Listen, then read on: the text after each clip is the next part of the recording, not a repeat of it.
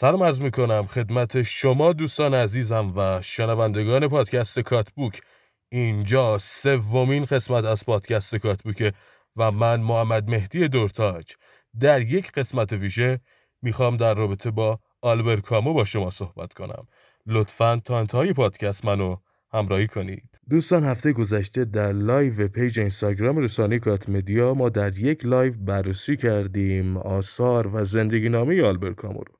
اگه در اون لایو شما بوده باشین بنده عرض کردم که قسمت بعدی کاتبوک ما اختصاص پیدا می‌کنه به مروری مختصر بر چرخه پوچی و چرخه طغیان از دیدگاه آلبر کامو. البته در این لایو یه نگاه مختصر به رمان بیگانه میندازیم ولی بیشتر به رمان طاعون می‌پردازیم. پس لطفا این پادکست رو از دست ندین چون قراره در این پادکست در رابطه با آلبر کامو صحبت کنیم.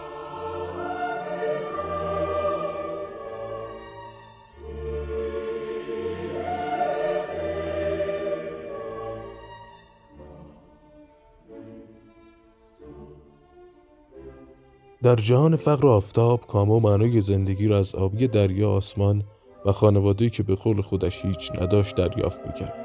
بزرگترین درسا را از مادر تودار و سخکوشش مادر بزرگ سختگیر و منضبطش و دایی عقب افتادش می‌گرفت. کامو فقر و نداری را تماما چشیده بود و به همین خاطر است که تا آخرین لحظات زندگیش چون یک تقیانگر بر علیه بیعدالتی شورید. اصل خود را فراموش نکرد اصیل زندگی کرد و انسانها را هم به اصالت و تقیان دعوت کرد. کاما همچنین همه ما را به شور زندگی دعوت می‌کند. حتی اگر این زندگی تماما معنای متافیزیکی نداشته باشد و واقعیت تلخ جهان بی معنایی مطلقش باشد اما باز این جهان از دید کامو ارزش زیستن دارد. آن هم ارزش شاد و سمر بخش زیستن. به قول کاترین دختر آلبر کامو پدرم سرشار از شور زندگی بود. سرشار از شور زندگی. کامو می‌گوید معنای زندگی ساختنی نیست. تفکر ابس و بیهوده است که گمان کنی معنای زندگی ساختنی است بلکه معنای زندگی کشف کردنی است. این معنا در زیستن انسان زمانی کشف می شود که انسان زاویه دید خود را نسبت به پوچی و بیمعنایی تغییر بدهد. و هرچه اصیلتر با کلیت بیمعنا و بیمفهوم زندگی کنار بیاید و واقعیت را بپذیرد. پذیرش بیمعنایی و پوچی زندگی از دیدگاه کامو کلید کشف معنایی اصیل زندگی است. پذیرش این موضوعات که انسان بپذیرد در این جهان تنهاست و روزی مرگ بسیار ناگهانی تر از آنچه که گمان می کند به سراغش می آید و چنان محوش می کند که انگار هیچ زمان وجود نداشته است. نزدیک بودن انسان به مرگ و احساس نزدیکی کردن به مرگ سبب پذیرش اصیل این بیمعنایی است. از زبان آلبر کامو انسان پوچ زندگی را در تقیان و سرکشی تایید می کند مرگ را با دقت هوسانگیزی تعقیب می کند و همین افسونگری است که او را آزاد می سازد شاید همه ما دیوانگانی باشیم که همیشه سرگردانیم. و در فضای بی انتهای جان به دنبال حقیقت و سعادت مهم قدم می‌زنیم و شاید این حقیقت هرگز وجود نداشته باشد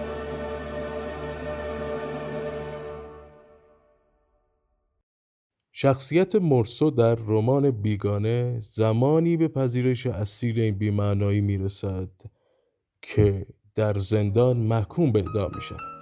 مرسو در رمان بیگانه به دلیل قتل مردی عرب در دادگاه محکوم به اعدام می شود.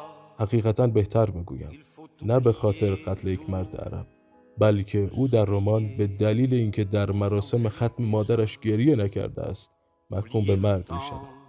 در اینجا کامو به وضعیت عرب در جامعه فرانسوی الجزایر اعتراض می کند.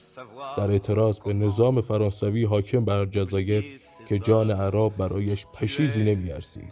برای کامو جان همه انسان ها به یک اندازه با ارزش است. به همین خاطر است که از دیدگاه او عدالتی که با ریختن خون یک انسان به دست بیاید عدالتی است متعفن و بیارزش. از دیدگاهش همه انسان ها حق زندگی دارند و هیچ انسانی این جایگاه را ندارد که به نام عدالت و قانون جان انسانهای دیگر را بگیرد در مقابل حکم اعدام تقیان کرد. در مقابل نظام بروکراسی فرانسه تقیان کرد و تجلی این تقیان ها را در رمان سقوط و مقاله تعمل درباره گیوتین نوشت. در رمان تا اون همه شخصیت های اصلی کتاب مثل دکتر ریو تارو رامبر در واقع تجلی کاملی از آلبر کامو هستند.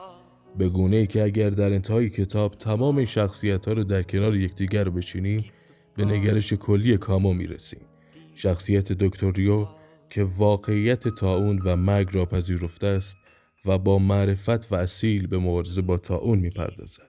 شخصیت تارو که بیعدالتی و اعدام حالش را به هم زده است و پس از دیدن اینکه پدرش چه راحت حکم اعدام می‌دهد معنای زندگی برایش رنگ باخته و به شهر اوران آمده است شخصیت رامبر شخصیتی که حتی تعلق جغرافیایی و خانوادگی هم به شهر اوران ندارد و مشتاقانه در پی فرار از شهر و رسیدن به معشوقش در شهر دیگر است سرآخر از فرار باز میماند و با مشاهده مرگها و دردهای دیگران و معاشرت با دکتر ریو دگرگون می شود و تا آخرین لحظه با تا اون مبارزه می کند.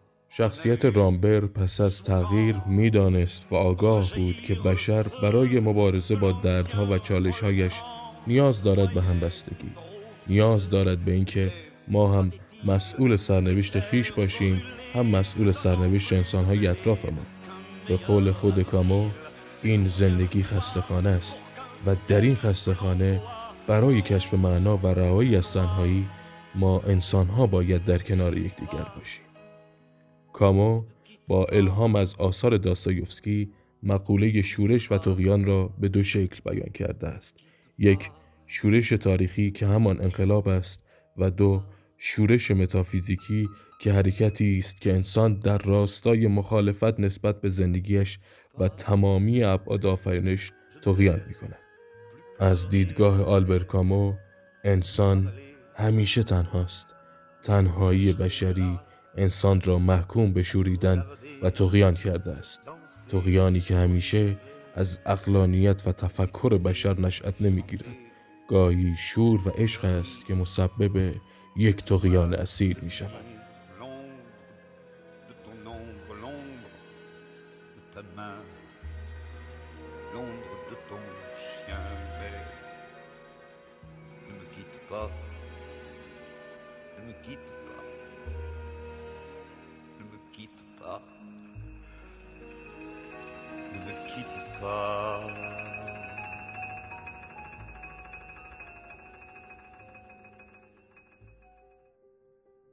داستان شخصیت رامبر در رمان تا اون بیشباعت به بحث مهاجرت نیست. این روزها فقر و نداری و بیعدالتی و بیهدفی و سردرگمی چنان تا همه ما را گرفتار کرده است. راه فرار از این تا اون را هم فقط مهاجرت می‌بینیم. برای رسیدن به خوشبختی رامبر هم راه فرار از اون را رفتن از اوران می‌دید. برای رسیدن به عشقش این تفکر از دیدگاه آلبر مردود است. رامبر در داستان زمانی تبدیل به کامو می شود که دگرگون شده است و تصمیم دارد قدم به قدم با دکتر ریو علیه تاون مبارزه کند. فرار شرط مبارزه با تاون نیست تقیان و شوریدن است که شرط مبارزه با تاون است. مبارزه ای که در انتها به نتیجه مطلقی هم نمی رسد دکتر ریو یا بهتر بگویم کامو می‌دانست و آگاه بود. مبارزه با تاون یا بهتر بگویم بیعدالتی هیچ زمان تاریخ پایانی ندارد. نتیجه کلی هم نخواهد داشت. بیعدالتی مرگ درد رنج همه در کمین بشرند. راه چاره تنها تقیان است. تقیانی که در انتها اگر هم نتیجه نداشته باشد اما معنا می‌دهد. معنا می‌دهد به زیستن انسان. در فلسفه آلبرکامو ما انسانها تنها و تک محکوم به مرگ ناگهانی هستیم. ما انسانها برای رسیدن به اصالت در زندگی باید به مرگ فکر کنیم. و باید علیه خود مرگ هم تقیان کنیم. با سرشوقان زیستن با معنادار زیستن. هنگامی که دکتر ریو به جماعت خوشحال که پایان اون را جشن گرفتن نگاه می‌کرد کامو در بخش انتهایی رمان اون اینگونه می نویسد. در واقع ریو با شنیدن فریاد شادی که هنوز از شهر بالا می آمد به یاد آورد این فریاد همیشه در معرض خطر است. او از آنچه جمعیت شادمان از آن بیخبر بود ولی می توانست از کتاب ها بیاموزد اطلاع داشت. این کتاب اون هیچگاه از بین نمی رود می تواند ده ها سال در میان اساسی خانه و ملافا بخوابد. در تخت خواب ها زیر زمین ها صندوق ها و قفس های کتاب منتظر بماند تا اینکه یک روز برای هلاکت و آگاه کردن انسان ها دوباره موشهایش را بیدار کند و آنها را برای مردن به شهری شاد بفرستد. با خود فکر کردم که در رابطه با مرگ خود آلبرکامو چه بنویسم. ولی در واقع نیازی به صحبت طولانی نیست. در چهار ژانویه سال 1960 کامو مرد. و همین سادگی دلیل مرگش هم هیچ اهمیتی ندارد. مهم این است که کامو می‌دانست و ما هم می‌دانیم که مرگ همیشه نزدیک است. فرقی هم ندارد آلبر کامو باشی یا هر کس دیگر. مرگ در یک آن هر معنایی را نابود می کند و ندای رهایی سر می دهد.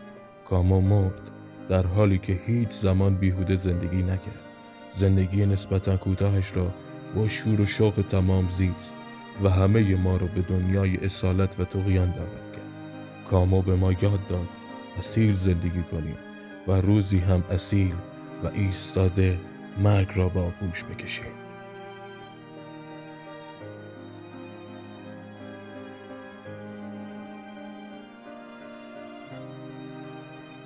یک نویسنده در هر شرایطی که باشد چه گمنام چه موقتا مشهور چه در چنگال زنجیرهای استبداد چه اجالتا بهرهمند از آزادی بیان تنها به شرطی می‌تواند دوباره با جامعی که به آن معنا می‌داد همراه شود که تا آنجا در توان دارد دو مسئولیتی را که عظمت حرفه او در آن نافته است بپذیرد.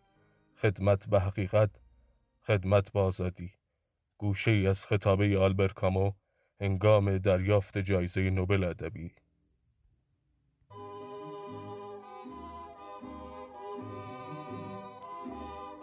دوستان در این قسمت از پادکست کاتبوک یعنی سومین قسمت از پادکست کاتبوک بنده سعی کردم در رابطه با مفاهیم معنای زندگی و تقیان در فلسفی آلبر کامو با همدیگه صحبت کنم.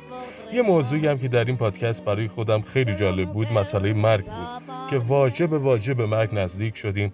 واژه به در رابطه با مرگ صحبت کردیم و واژه به متوجه شدیم که مرگ چقدر نزدیکه و یه روز همه ما رو با خودش می‌بره.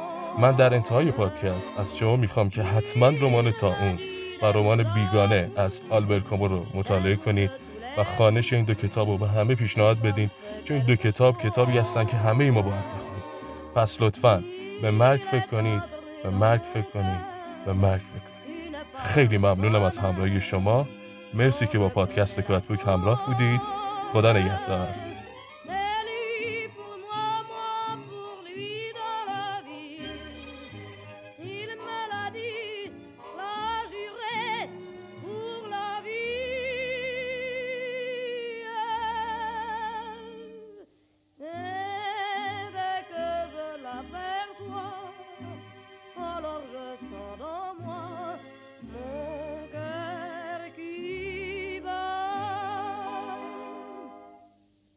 D'amour à plus finir, un grand bonheur qui prend sa place, des ennuis, des chagrins s'effacent, heureux, heureux, en mourir. Quand il me prend dans ses bras, il me parle tout bas, je vois la vie en rose.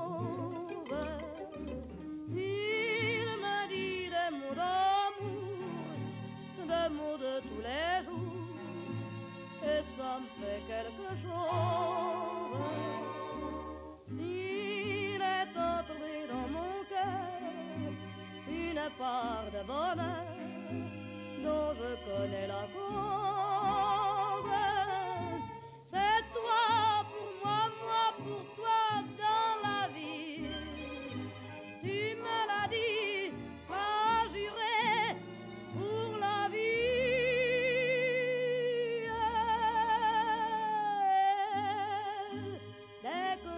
m'aperçois, alors je sens dans moi.